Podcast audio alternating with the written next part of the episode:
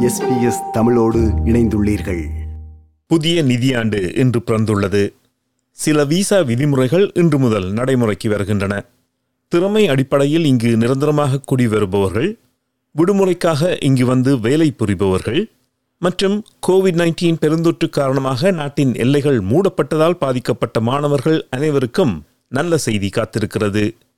பெருந்தொற்றினால் பாதிக்கப்பட்டிருக்கும் பொருளாதாரத்தை மீட்சி செய்வதற்கு புதிய வாய்ப்புகளை இந்த மாற்றங்கள் சிலருக்கு வழங்கும் என்று விசா என்வாய் என்ற குடிவரவு முகவர் நிறுவனத்தின் வழக்குரைஞர் பென்வட் கூறுகிறார். It's very difficult for a lot of people and a lot of industries to fill, uh, you know, staff shortages, especially in, in, in certain skilled fields like uh, the hospitality, but also the tech industry, the, the mining, the, the you know, the farms. Uh, every single industry is, is having a lot of trouble filling places with skilled workers.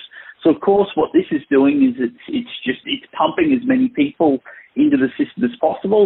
பெருந்தொற்று காலத்தில் சில விசாக்களுடன் இங்கு வாழ்ந்தவர்களுக்கு எந்த சலுகையும் வழங்கப்படவில்லை அறிமுகமாகும் மாற்றங்கள் அவர்களில் சிலருக்கு மிகவும் பயனுள்ளதாக இருக்கும் என்கிறார் பென்வட் There was a lot of difficulties for people who were here on temporary visas during COVID because uh, there was a lot of uncertainty and it was also a lot of people lost their jobs or got stood down. They weren't able to access welfare.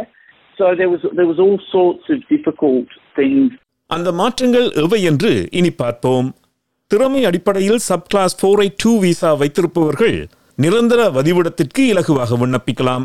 இன்று முதல் temporary residence transition அல்லது TRT visa என்ற தற்காலிக குடியிருப்பு விசாவிற்கு விண்ணப்பிக்க அனுமதிக்கப்படுவார்கள். அதற்கு அவர்களை பணி அமர்த்தியவர்கள் பரிந்துரைக்க வேண்டும். ஆனால் இன்றிலிருந்து இரண்டு ஆண்டுகளுக்கு மட்டுமே இந்த புதிய விசா நடைமுறையில் இருக்கும். இந்த மாற்றத்தை ஒர்க் விசா லாயர்ஸ் என்ற நிறுவனத்தின் வழக்குரைஞராக கடமையாற்றும் லியூக் எட்வர்ட்ஸ் வரவேற்றார்.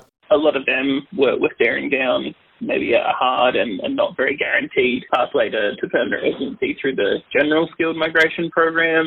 A lot of them, like my clients and who I've heard from, are very excited to now have the opportunity through the work they've been doing to stay on in Australia and get the permanent residency. இதற்கு விண்ணப்பிக்க தகுதி பெற இரண்டாயிரத்தி இருபதாம் ஆண்டு பிப்ரவரி முதல் தேதி முதல் இரண்டாயிரத்தி இருபத்தி ஓராம் ஆண்டு டிசம்பர் பதினான்காம் தேதி வரையான காலப்பகுதியில் குறைந்தது ஒரு வருடமாவது இந்நாட்டில் வசித்திருக்க வேண்டும்.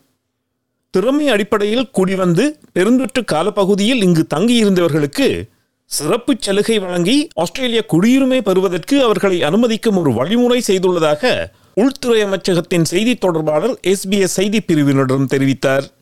அத்துடன் இந்த டிஆர்டி வழிமுறையில் நிரந்தர வதிவிடத்திற்கு விண்ணப்பிப்பதற்கு வயது வரம்பு கிடையாது.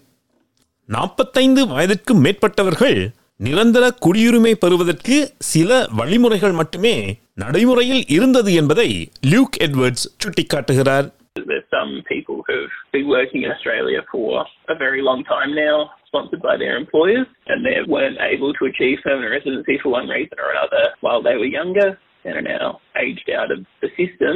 Yes, this change was something they'd hoped for for a long time. கல்வி கற்பதற்காக இங்கு வந்தவர்களுக்கும் சில புதிய சலுகைகள் வழங்கப்படுகின்றன. கோவிட் 19 பயண கட்டுப்பாடுகள் காரணமாக இங்கு வர முடியாமல் போனவர்கள் மாற்று விசா விண்ணப்பிக்க அனுமதிக்கப்படுவார்கள். இதற்கு இரண்டாயிரத்தி இருபதாம் ஆண்டு பிப்ரவரி முதலாம் தேதி அல்லது அதற்கு பின்னர் காலாவதியான விசா அவர்களிடம் இருந்திருக்க வேண்டும். அத்துடன் இரண்டாயிரத்தி இருபதாம் ஆண்டு பிப்ரவரி முதல் தேதி முதல் இரண்டாயிரத்தி இருபத்தி ஓராம் ஆண்டு டிசம்பர் பதினைந்தாம் தேதி வரையான காலப்பகுதியில் அவர்கள் நாட்டிற்கு வெளியே இருந்திருக்க வேண்டும். இதனால் கிட்டத்தட்ட முப்பதாயிரம் பேர் பயனடைவார்கள் என்று எதிர்பார்க்கப்படுகிறது பொருளாதாரத்தை கட்டியெழுப்ப இந்த பட்டதாரிகளின் கல்வி மற்றும் அனுபவங்கள் பங்களிப்பு வழங்குவதற்கான சாத்தியக்கூறுகள் இருப்பதாக பென்வட் கூறுகிறார் And so what's happened is that, you know, we've got a big cohort of people with really great skills, really great Australian education that never had a chance to stay on and spend the time on their graduate visa here.